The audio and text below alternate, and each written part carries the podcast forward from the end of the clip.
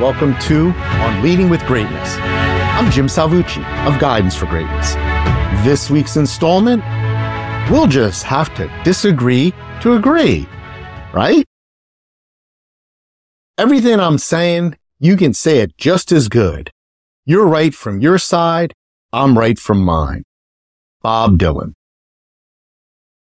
The air in the conference room had grown stifling as the meeting heated up.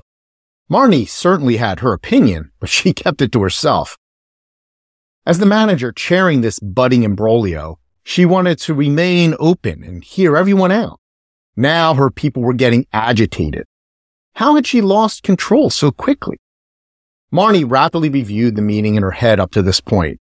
Where had she gone wrong? Maybe it was that stubborn openness of hers. She just refused to believe that she always knew best.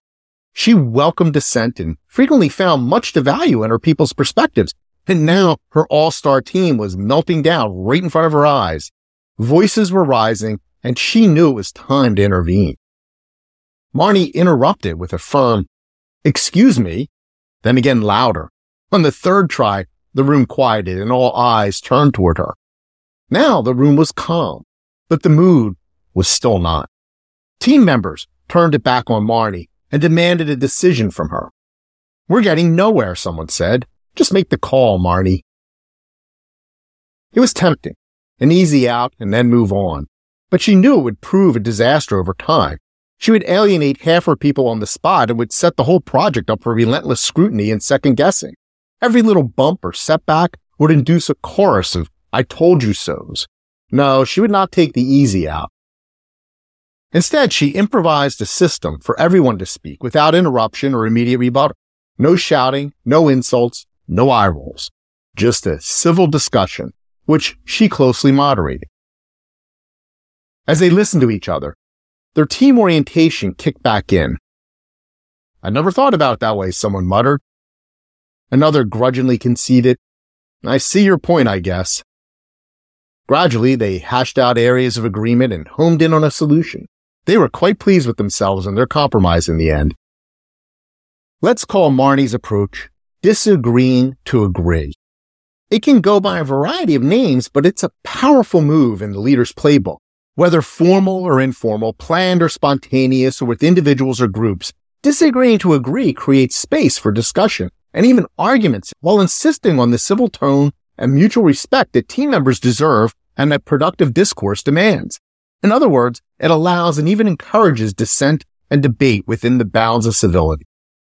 It is also important, as Marty did, to insist that every person speak up. Critically, the leader must encourage careful articulation of disagreements. No mealy mouth opinions or weasel words. Tough but respectful follow-up questions and frank answers are vital to get to the core issues. This is how a team can cut through contention to gain a more complete picture of complex problems to garner diverse perspectives and to develop creative solutions.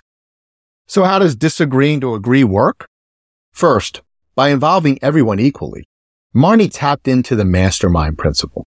Masterminds are group consultations where well-meaning and knowledgeable people grapple with issues together in a spirit of trust and openness to solve one participant's dilemma. Within that structure, ideas flow that individuals would never conjure on their own. Disagreeing to agree uses a similar structure but focuses on a team or organizational issue. Both masterminding and disagreeing to agree work best in an environment of shared purpose and cooperation, not competition where someone must lose for someone else to win. Since both scenarios are collaborative, no one wins unless everyone wins. And what's the prize? The best decision slash solution slash direction for all. Second, disagreeing to agree requires all participants, including the leader, to check their egos. As the leader, Marni valued everyone's views equally, including her own.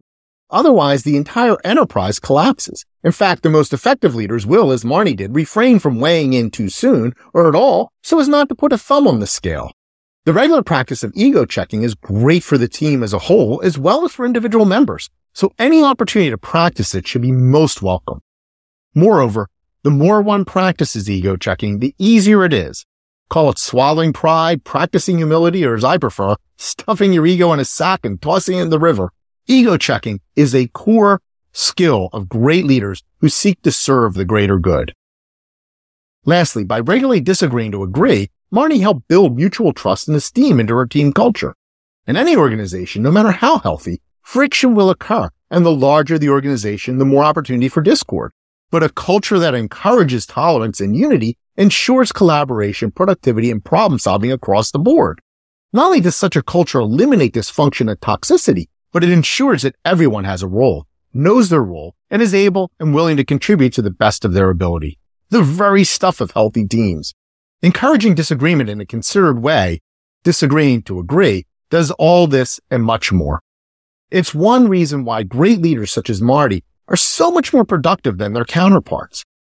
Marni wisely elicited her team's finest thinking, not by setting up a zero sum competition, but by fostering a win-win collaboration. In doing so, she engaged individuals and strengthened the whole so that they could rise to be so much more than the sum of their parts. Marni and other great leaders must demonstrate the strength, the tenacity, and the courage to actively allow and even advocate for responsible and civil dissent, disruption, and debate. Great leaders do not flinch from difference, disapproval, or dispute, and know that even the unreasonable may hold tremendous promise. Simply put, great leaders are masters of the art of encouraging their teams to disagree to agree. I'm sure we can all agree on that, right?